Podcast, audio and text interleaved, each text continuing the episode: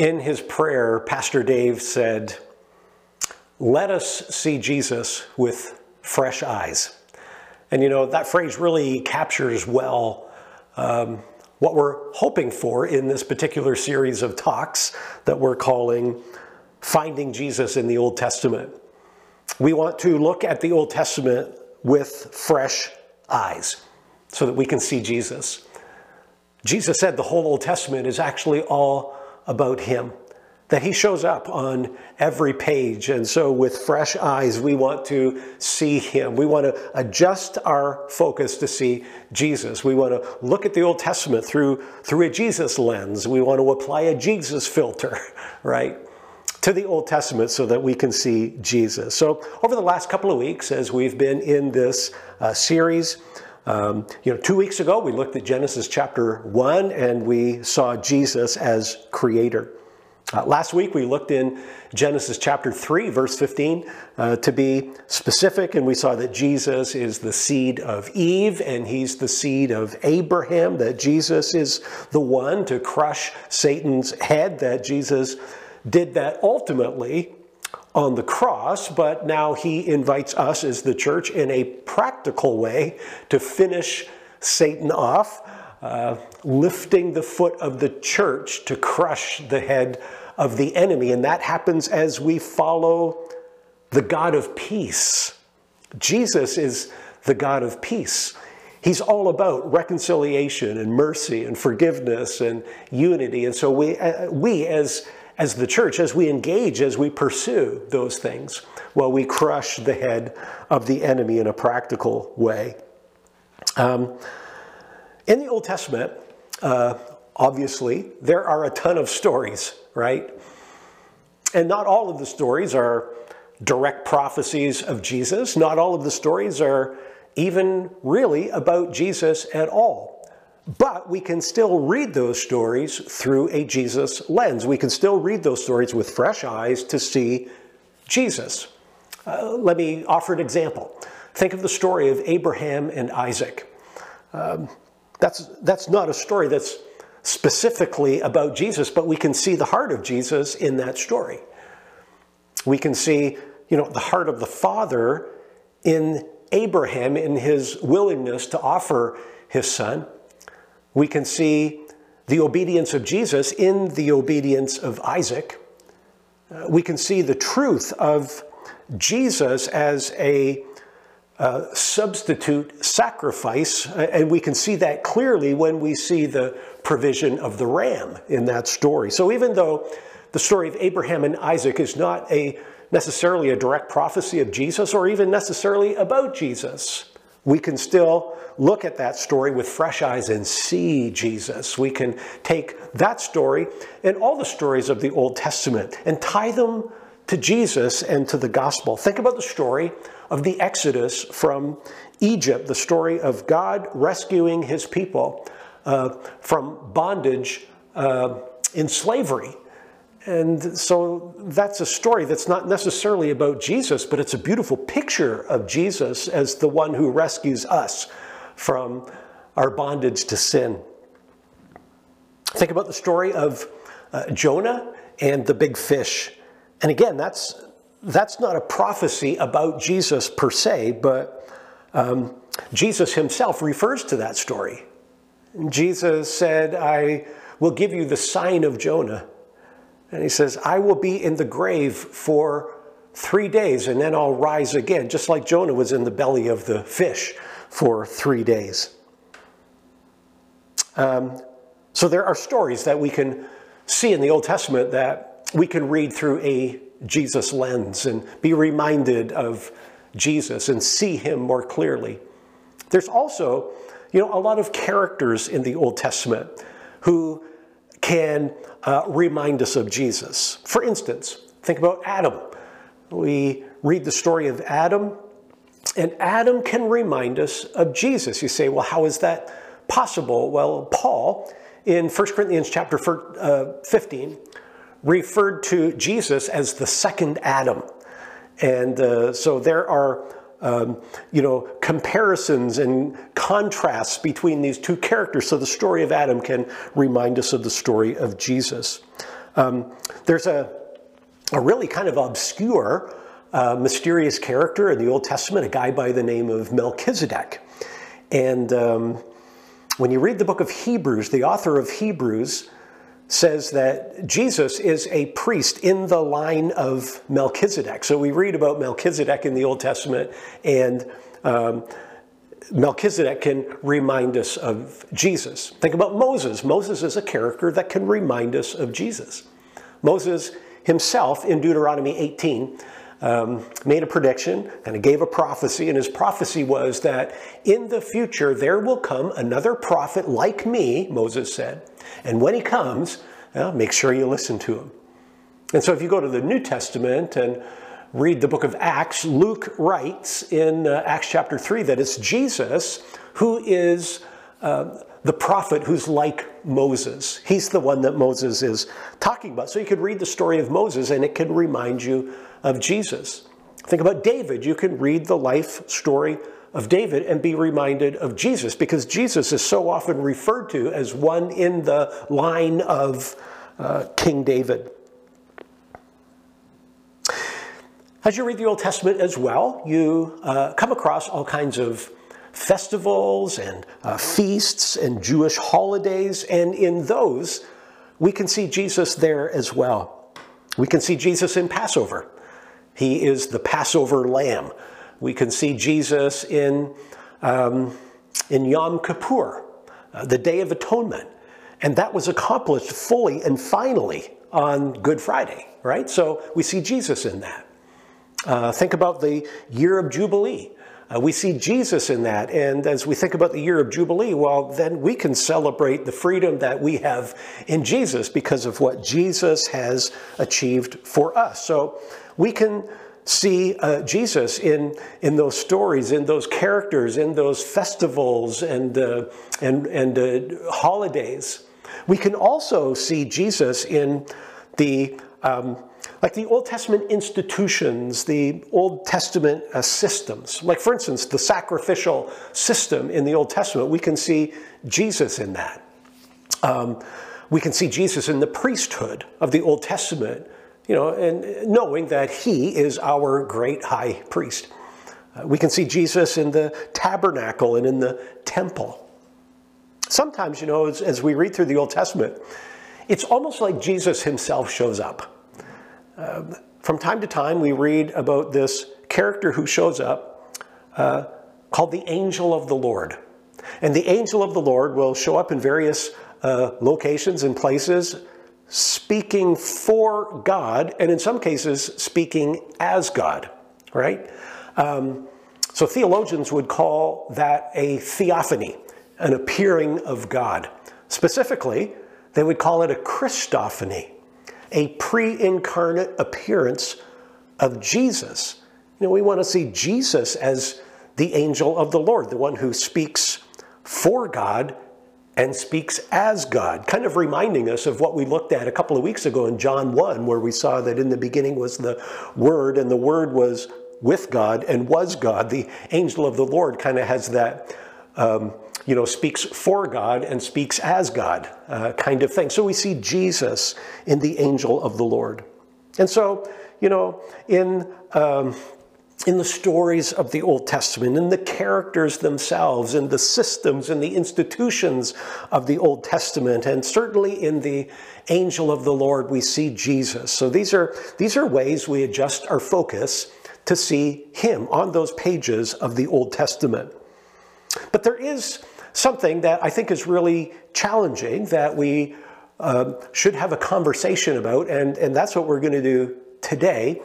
There's a lot of violence in the Old Testament. So we want to talk about that today. So today's talk is going to be uh, different, I suppose, than most Sunday talks. There's a lot of violence in the Old Testament. So how do we see Jesus in that?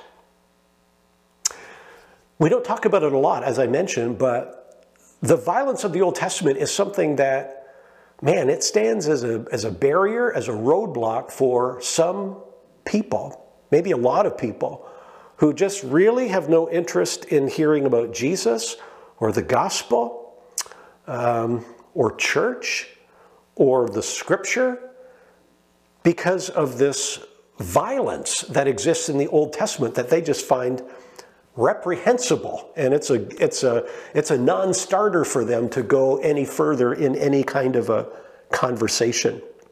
And so we want to ask the question today uh, how do we see jesus in the violence of the old testament? You know there are passages in the old testament that that talk about god commanding that people be slaughtered. You know where is jesus in that? Is god violent if God is the God who looks like Jesus, is Jesus violent? Or if Jesus is not violent, is he somehow okay with violence? Well, I want to look at a, a few scriptures with you um, that kind of speak about this violence that we see in the Old Testament. Now, I guess a, a little bigger picture, I should say this that the God of the Old Testament. Um, is basically very much like the God of the New Testament kind, um, loving, uh, generous, uh, full of grace and mercy, and, and, and, and so on. But there is in the Old Testament this violent thread that kind of just weaves itself through the Old Testament. And I want to just uh, uh, show some of those rather violent uh, verses that, that do thread themselves through the Old Testament. This is Deuteronomy chapter 7 and verse 2. When the Lord your God hands these nations over to you and you conquer them, you must completely destroy them, make no treaties with them, and show them no mercy. How much mercy? No mercy. Here's another verse. This is Joshua chapter 6. The priests blew their trumpets again, and the soldiers shouted as loud as they could. The walls of Jericho fell flat. Then the soldiers rushed the hill, went straight into the town, and captured it. They killed everyone men and women, young and old. How many? Everyone. Uh, this is another passage from Joshua, Joshua 10. Thus Joshua struck all the land, the hill country and the Negev and the lowland and the slopes and all their kings.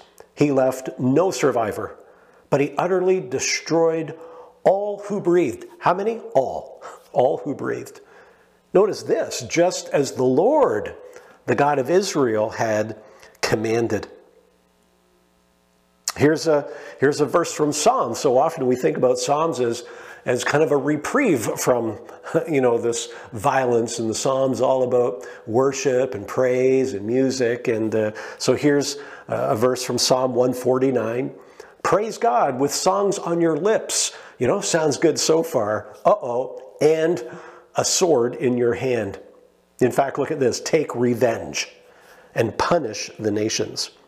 So there's just a kind of a, smattering, an example of just a, a few of the many uh, verses that identify this violent thread that uh, we see throughout the Old Testament. And so I want us now to kind of compare and contrast those verses with uh, what we see in the New Testament. So here's Jesus. This is Luke chapter 6. Jesus says, Be merciful, just as your Father is merciful. Now that's interesting. We just read a moment ago from Deuteronomy 7, you know, show them no mercy, right? And so here is Jesus saying, Be merciful, just like God is merciful. Here's uh, Luke chapter 22. While he was still speaking, a crowd came up, and the man who was called Judas, one of the twelve, was leading them. He approached Jesus to kiss him, but Jesus asked him, Judas, are you betraying the Son of Man with a kiss?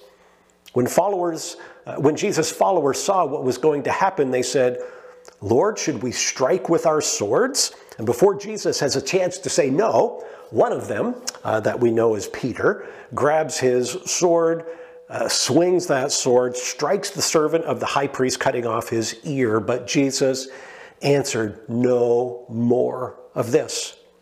And he touched the man's ear and he healed him. You know, there in that moment, if you had any misunderstandings about um, you know, what Jesus was teaching, in that moment, if you had any misunderstandings about the way in which Jesus wanted his kingdom to advance, he makes it absolutely clear. He doesn't simply say to Peter here, hey, put away your sword for now. Don't use it for my cause in this moment, but hang on to that sword and use it later for another cause. No, um, Jesus, Jesus is proclaiming here a universal maxim. No more of this. This is not the way. Another verse from Matthew uh, 5.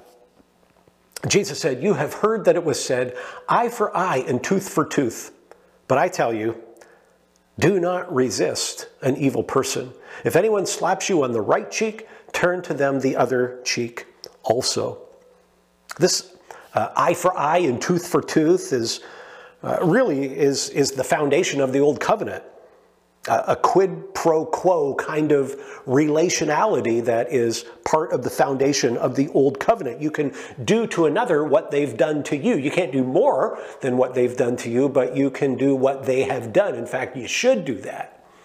In fact, uh, three times in the Old Testament, there's a command uh, eye for eye and tooth for tooth. It's commanded, but now here comes Jesus, and uh, he says, That was then, this is now, that was the old law then. This is a new law I'm giving you that replaces the old law. Um, don't even retaliate, don't ever retaliate. Jesus says, um, you know, turn the other cheek when somebody slaps you. Love your enemies, do good to them. Um, this is Matthew 5, a little bit later in that same chapter. Jesus says, You have heard that it was said, Love your neighbor and hate your enemy. But I tell you, love your enemies and pray for those who persecute you, that you may be children of your Father in heaven. He causes his sun to rise on the evil and the good and sends rain on the righteous and the unrighteous. So you know, what we see here in, in these words of Jesus, this is, a, this is a completely different vision of what God's expectations are for his people. Really, it's, it's kind of a different vision of God. In those Old Testament verses that we looked at, you know, we saw a picture of a God who sometimes commands the Israelites to slaughter people, right? And now here's Jesus saying in this passage, hey, if you want to be considered a child of God, love your enemies. In other words, the, the behavior of people in the Old Testament would disqualify them in the New Testament as being children of God. Jesus says, Love your enemies. Why? So that you may be considered children of your Father. And so Jesus says, when you are merciful, like your Father is merciful, well, then you're showing that you're one of his children. Jesus said God causes the sun to rise on the evil and the good, sends rain on the righteous and the unrighteous. And so Jesus is saying, love like that. Love like the rain falls. Love like the sun shines. Love indiscriminately and with, without partiality. You know, love all, including your enemies. And in that, we show that we are children of God. It's really the exact opposite to what we saw in those Old Testament verses about slaughtering people. Those Old Testament characters would have been disqualified from being considered children of God. And so, again, you know, this, this violent thread that we see in the Old Testament, and it's undeniable, it's there, we don't often talk about it, and yet it's, it's there. Um, and it is a serious roadblock. There are people who are not followers of Jesus Christ because that is the thing that uh, they identify as standing in their way. They want nothing to do with a violent God. There was a book written in 2008 by a guy named Richard Dawkins, a, uh, a British evolutionary biologist and atheist. Uh, he wrote a book called The God Delusion. Very, very popular book. And in that book, Dawkins gives this very um, lengthy description of God, not flattering at all. And there are many, many people who would line up with Dawkins and say, that's exactly my perception of the God of the Old Testament. Here is what Dawkins uh, wrote. The God of the Old Testament is arguably the most unpleasant character in all fiction. Jealous and proud of it, a petty, unjust, unforgiving control freak, a vindictive, bloodthirsty ethnic cleanser, a misogynistic, homophobic, racist, infanticidal, genocidal, filicidal, pestilential, megalomaniacal, sadomasochistic, capriciously malevolent bully. There's a lot of people who would line up with that uh, thinking. So, what do we do with the violence of the Old Testament? How do we see Jesus in it? Well, let's begin with this. Um, theologians have kind of identified three different schools of thought in terms of how we deal with the violence of the Old Testament. So I want to just identify these three different schools of thought. Uh, and I'll say right up front, school of thought number one that I'll identify is what I grew up with and what I believed for quite a long time, but I have since kind of morphed into school of thought number three uh, when we get there, just full disclosure so you know where I'm coming from. These three schools of thought or three ways of, of thinking about the violence of the Old Testament, they're all within the realm of orthodoxy. There are very smart, wonderful, beautiful uh, scholars, theologians, pastors, Christians who uh, are Jesus loving and Jesus following people in each of these three uh, categories or schools of thought. The first one is this in the violence of the Old Testament, God is glorified. So, this view, this school of thought says that God is glorified through whatever he does, including violence. That God is a God of violence as well as a God of peace. And so, this category uh, says that it is both the Old Testament and New Testament that give us the full picture of both God's violent side and his peaceful side, and that it is in understanding both God's violence and God's peace that we understand uh, the heart of God.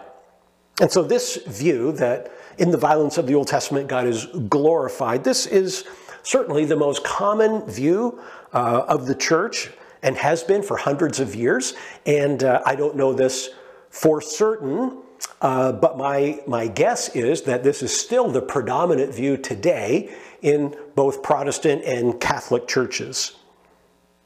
The second view is this in the violence of the Old Testament, God is garbled. This view says that God is not glorified in violence, rather, he's garbled in violence. In other words, this view says that God is so much like Jesus that Israel, uh, Old Testament Israel, is mistaken when they ascribe violence to God. Like when, you know, when uh, the Israelites say, well, God has told us to go and slaughter the Canaanites, this view says that they can't possibly have heard God clearly. His message must have become garbled. Because if God is really like Jesus, well, then how could God possibly be violent? Because in Jesus, we see enemy love. In Jesus, we see um, forgiveness modeled, right? Not violence. And so uh, the people who embrace this view that in the violence of the Old Testament God is garbled, they would say you got to start with Jesus.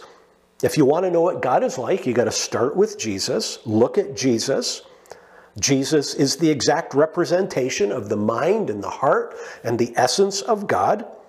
They would say that to look at Jesus gives you the clearest, uh, the purest, the most unobstructed view of what God is like. So they would say, therefore, that the Old Testament is off in terms of hearing the voice of God. Uh, the people who ascribe to this school of thought about the violence of God would, would say that Israel and the leaders of Israel, people like Moses, people like Joshua, are culturally conditioned. Uh, they would talk about the ancient Near Eastern neighbors of Israel. And so ancient Israel was surrounded by neighboring nations who themselves were warring and violent people. And those nations, when they engaged in military conflict, um, when they, when they were victorious, they would ascribe credit to their gods. Uh, maybe the god of the sun or the god of the moon or the god of the rain or whatever god it might be. And we know that those gods were not real. They did not exist. And so the, the credit that these neighboring nations gave to their gods, well, that credit actually belonged to the people themselves. They were the ones who engaged in the violence. And so those who subscribe to this view would see Israel as themselves a warring and violent nation uh, that was really conditioned by the neighbors around them. And so that when Israel, ancient Israel, engaged in military victory and won, that they would give credit to Jehovah. And uh, so this view would say, well, God really didn't deserve credit for that uh, violence, right? That this said more about the people themselves than it did about God. This view says that, um, that the Old Testament scriptures are inspired. Uh, this, th this is not saying that the Old Testament uh, is wrong. Um, the Old Testament scriptures are inspired, but the Old Testament is giving us examples of how people get God wrong. Um, and, and, and that's not so much of a stretch, I think, because we can you know, think about the Psalms. Um, we read the Psalms, and not everything we read in the Psalms is a reflection of how God feels. Not everything we read in the Psalms is a reflection of God's heart. A lot of what we read in the Psalms is a reflection of how David feels and David's heart. Um, you know, in the Psalms, we read a lot of David kind of, you know, working through his issues out loud right? Working through his anger, working through his fear, working through his feelings of being abandoned by God, working through uh, his disappointment, and, and, and so on. And so, you know, it doesn't mean that everything David says in the Psalms reflects the heart of God. It reflects David's heart, and sometimes Scripture does that. It very accurately reflects the human experience. And so the people who embrace this particular view of uh, dealing with the violence of God would look at, you know, verses where uh, God tells people to slaughter our enemies. And so these would see that less reflecting the heart of God and more reflecting the heart of people, that it says more about the people than it does about God. That the, um, that the message of God is garbled. Uh, in Old Testament violence. They would take a verse, for instance, this is John 1:17. Pastor Dave read this for us at the uh, beginning uh, of our talk, and it says, "For the law was given through Moses, grace and truth came through Jesus Christ." Truth came through Jesus. If truth came through Jesus, does that mean that it did not come through the law? They would ask uh, that question or pose that uh, for conversation anyway. Uh, the third uh, view, uh, the third school of thought is this. In the violence of the Old Testament, God is grieved. And again, this is the one that I most uh, closely resonate with. This view says that, yes, God is indeed like Jesus, and so therefore, in the violence of the Old Testament, God is grieved. He's grieving. He's got tears in his eyes. This view says that the Old Testament scriptures can be taken at face value. So that when God says, go and slaughter, that that's actually God speaking. God is actually uh, speaking that way. But when he does so, he's got tears in his eyes. He's speaking grievously. He's hurt as he does so because He's stooping and stepping into the fallen human framework. He is accommodating people in their sinfulness so that he can stay in relationship with them to move them along in his redemptive purposes, his redemptive plan. And so, um, really, what we see in this particular view is, is a principle that's called the principle of accommodation. And uh, it's a principle that we know is true of God. And uh, let me give you just a couple of examples uh, about the principle of accommodation and how we see it in God. Think about, think about the temple. We know from Scripture that God did not want a temple. Uh, it was not his idea. You might say, well, whose idea was it then? It was David's idea. Um, God clearly did not want a temple. He commanded a tabernacle, uh, a tent, but he did not want a temple. And so David, you know, David basically says to God, uh, I'm a king, and as a king, I have a palace. All my king friends have palaces. God, you are the king of kings. You are the Lord of lords. So I want to build you a palace. I want to build you a big temple. And God said, David, I don't want a temple. David said, Oh, yeah, I'm building you a temple. God says, No, I don't want a temple. I'm happy with a tabernacle, with a tent. I don't want a temple. And David says, Oh, I, I, I want to build you a temple. And finally, God says, Okay, we'll go with a temple. And God stoops and uh, accommodates David uh, in this uh, desire, which is not God's desire, for a temple. But when God says yes, when God accommodates, well, he jumps in with both feet.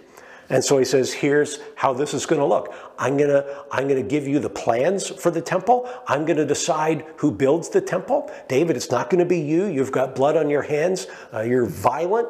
Uh, it's going to be your son Solomon who's actually going to build the temple. And when Solomon builds the temple, I'll show up. I'll bless it uh, with the with the with the, the the presence of my glory. My glory will be manifested in this temple. Even if you think about Jesus in the New Testament, Jesus during his ministry, you would have to say that Jesus had real passion for the temple.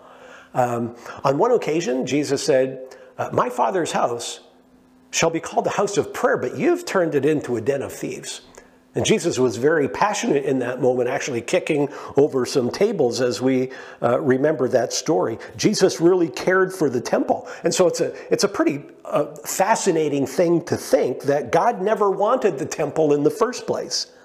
But once God said yes, once God said okay, he wholeheartedly throws himself into it. It's the same thing with kings.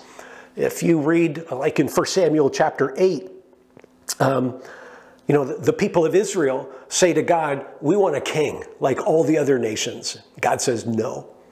Israel again says, We want a king like the other nations. We're sick and tired of, of, of uh, you know, when, when people come from other countries to visit and they say, Where's your king? We're so embarrassed uh, to have to say, well, our king is invisible. He's in heaven. You can't see him. So, God, we want a king like all the other nations. We want a king who's tall and handsome with a robe and a crown and a chariot and all the paraphernalia of royalty. In fact, we've got our eye on Saul. We think he'd be fantastic. God says, no.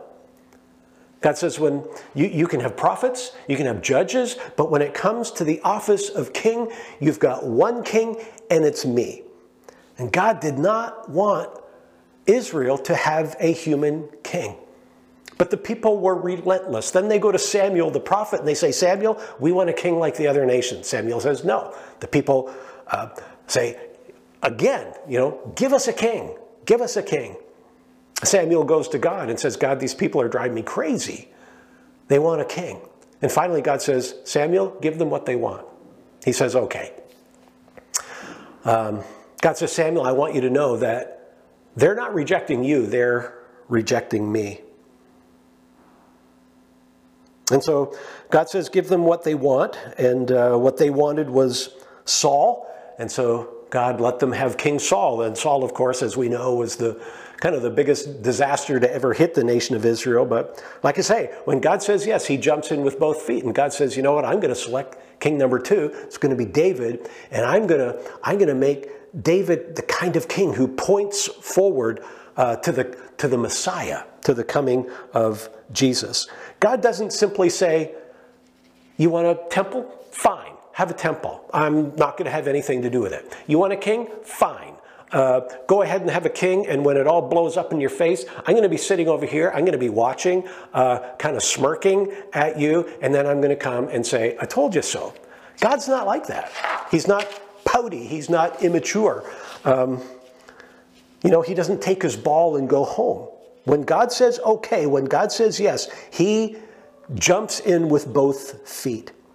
So these are, these are illustrations of how God accommodates. He stoops and he steps in and he accommodates these fallen people and accommodates these, these, these institutions that the people want in their fallenness. And uh, he does so to, to stay engaged with the people, to stay in relationship with them, even though um, it makes him appear less beautiful than he really is, even though it it's, it's, it can be confusing. He can be misunderstood in that. But he does it out of love to stay in relationship, to move people forward in his redemptive agenda. And you know, it's interesting if you if you just kind of jump into the middle of the Old Testament and you start reading, you would think, man, God God loves the temple. He's really into this temple. Or God loves kings. He's like anointing kings and he's blessing kings and he's leading and directing and, and all of that. Um, you look at Jesus, you say, wow, Jesus is really passionate about the temple. My father's house will be a house of prayer and so on. But when you go back to the beginning, what you see is, is no. God is not into kings. He's not into temples. This is God accommodating. He's accommodating these fallen people. He's stepping, stooping, and accommodating people um, in this fallen um, world uh, system and accommodating these fallen people. It's the principle of accommodation being worked out. I think you could say the same thing about the sacrificial system in the Old Testament. Um, the sacrificial system, the slaughter of animal animals, was not God's plan. It wasn't His design. You know, I honestly, as an animal lover, I read the Old Testament and it's, it's hard to read about the slaughter of all these thousands, perhaps millions of animals and the, the gore and the waste and, and um, the, the, the, the death of all these animals. It's a difficult thing to read. And, and some might say, well, why did God design such a system? Well, the answer is uh, he didn't. Uh, God didn't design that. In fact, you know, we talked about the nation of Israel being culturally conditioned. They had uh, neighboring nations that surrounded them, and those neighboring nations were offering uh, animal sacrifices to their gods before uh, the law was ever given by Moses. In fact, the nation of Israel itself were offering sacrifices to goat demons before uh, the law was ever given. And so it's as if God says, okay, since you're already doing this, if you're already kind of set on doing this, um, you know, let's put some parameters around it. And so he inspires the book of Leviticus. And let's have it pointing somewhere. Let's have it pointing to, um, you know, to Jesus and his sacrifice for us. And so we know that, you know, God was not, uh, he didn't desire those offerings. He didn't, he wasn't pleased with them. In fact, we read that in Hebrews chapter 10. We read in Hebrews 10, sacrifices and offerings you did not desire, nor were you pleased with them. And so those who hold this view that in the violence of the Old Testament, God is grieved, they would say, you know, of, of the violence in the Old Testament, they would say, well, yeah, God's involved in it. He's commanding it. But this is God stooping and stepping and accommodating this already warring people. Um, he's, he's accommodating the, the existing warring impulses of the day. And God is saying, okay, if this is how you're going to be, how can I uh, step in? How can I use this for um, you know, to work out my punishment? How can I use this to, to work out my blessing? Uh, how can I use this to work out the, uh, the plan of redemption going forward? So, you know, um, we, we look at these things, you know, kings, that was not God's heart. Uh, the temple, that was not God's heart. The uh, sacrifice of animals was not God's heart. The violence of the Old Testament, not God's heart. In each of these things, what we see is God stooping and stepping and accommodating uh, people in their fallenness to stay in relationship with them and to move, um, his redemptive plan forward. And so in these things, you know, God God uses them, he's engaged in them for a season, but he's grieving as he does it. He's he's engaged with tears in his eyes. It's not his heart. There's a story told um, by a pastor, uh, Greg Boyd. He's a pastor in Minnesota, and he tells a story. It's a true story about a missionary couple.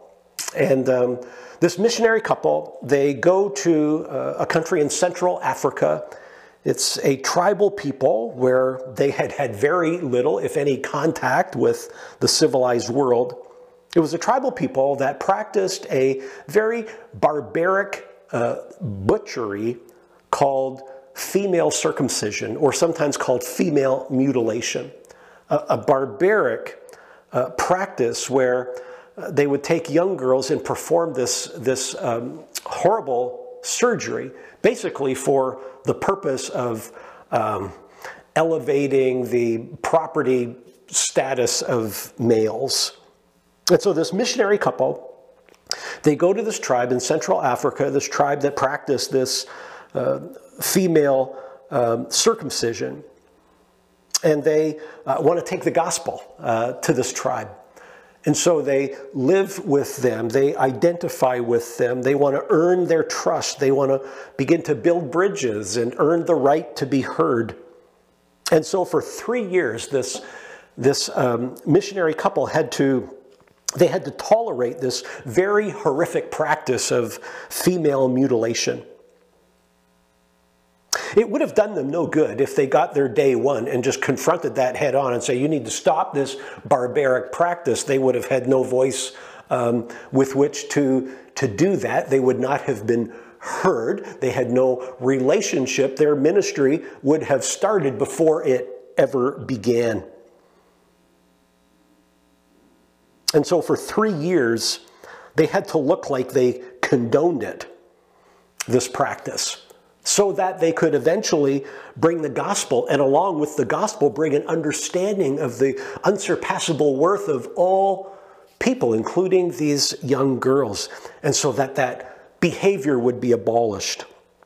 Well after about um, a year and a half about 18 months in this missionary couple um, they have enough rapport with these people to where they can begin to provide proper surgical equipment for them, scalpels, and the techniques of, um, of sterilization. So that as these tribal people are performing these barbaric and horrific surgeries, they're using proper tools, so at least there's not more damage being done than is necessary. And those tools are sterilized, so there's not like rampant infection like there had been uh, previously. Now you think of it, if you'd have, um, you know, if you'd have kind of parachuted in at the 18 month mark, you would have seen these missionaries providing scalpels to these tribes, uh, to these tribal peoples to perform these barbaric, horrific surgeries.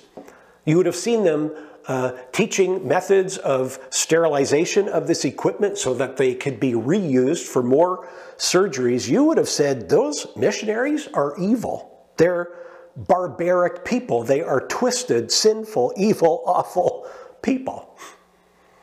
But after three years, the first of many tribal people uh, surrender their lives to Jesus. And uh, eventually the whole tribe came to Jesus. And as they did that, they repented of this barbaric practice of female mutilation. And so this missionary couple, who themselves, you know, appeared to condone, they appeared complicit, what we find is that they were actually heartbroken the whole time. They were stooping accommodating people in their sinfulness so that they could stay in relationship with them so that they could ultimately reveal a better way, the way of love, the way of God's love. And that's exactly what God does. He stoops and he steps into our barbaric, sin filled world. And he plays roles that are alien to him because he loves us And he appears complicit and he appears to condone, but all the while his heart is breaking, he is grieving. He's stooping, he's accommodating us in our sin until we can see his love. And now, looking at that uh, through the lens of Jesus, we can, through the lens of Jesus, we can see what is, what is true about the heart of God and what is not true about the heart of God. I want to give you just a, a couple of verses and then uh, we'll close. This is John chapter 1, verse 18. Pastor Dave read this for us um, at the beginning of the talk. No one has ever seen God, but the one and only Son, who is himself God and is in closest relationship with the Father, has made him known. John, as he writes this gospel, um, you know, says, No one has ever seen God. John has a very good understanding of the Old Testament. He understands the Old Testament very well. John understands that there have been uh, theophanies in the Old Testament, multiple appearances of God in the Old Testament. John would have known that God walked in the garden with Adam and Eve. Uh, God would have, uh, John would have known that, you know, Moses is said to have talked with God as one talks face to face. John would have known that God had appeared in a pillar of fire and a pillar of cloud. Uh, John would have known that, you know, Moses talked uh, uh, to God as he appeared in a burning bush. John would have known that Ezekiel saw God as a wheel. Uh, so John would have known all of this. John would have known that God is kind of constantly appearing uh, in the Old Testament. He's got a very good understanding of the Old Testament. But he says, no one, no one, that includes everyone, no one has seen God. That includes Joshua, that includes Moses, that, in, that in, includes Ezekiel. No one has ever seen God. But when Jesus comes, Jesus is the one who makes him known. In Jesus, we now see God, John says. Uh, just notice that last phrase in this verse has made him known. Jesus has made him known. That's the Greek word exegeo, um, from which we get our, our word exegete. Uh, to exegete means to make something clear, to, to lay it all out, to, to, to make it completely understandable.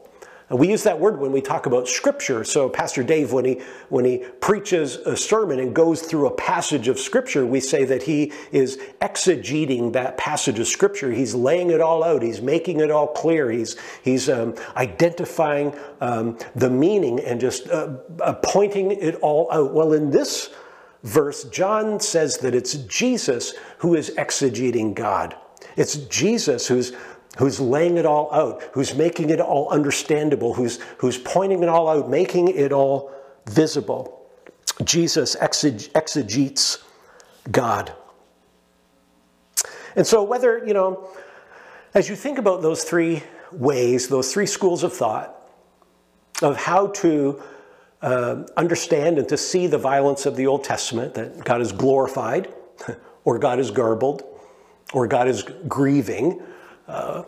Maybe you see yourself lining up in one uh, more than the other two of those. Again, there's wonderful, uh, smart, brilliant Jesus followers, people who love Jesus and love the scripture in each of those three um, schools of thought. But here's what we do know for sure We do not see God's heart. We do not see God's essence. We don't see God until we look into the face of Jesus. We do know that. Jesus himself says the same thing in John chapter 6, verse 46. Jesus says, No one has seen the Father except the one who is from God. Only he has seen the Father. Later in uh, John chapter 14, Jesus said, If you've seen me, you've seen the Father. So Jesus is the definitive representation of the heart of God. So, what is God like? Look at Jesus.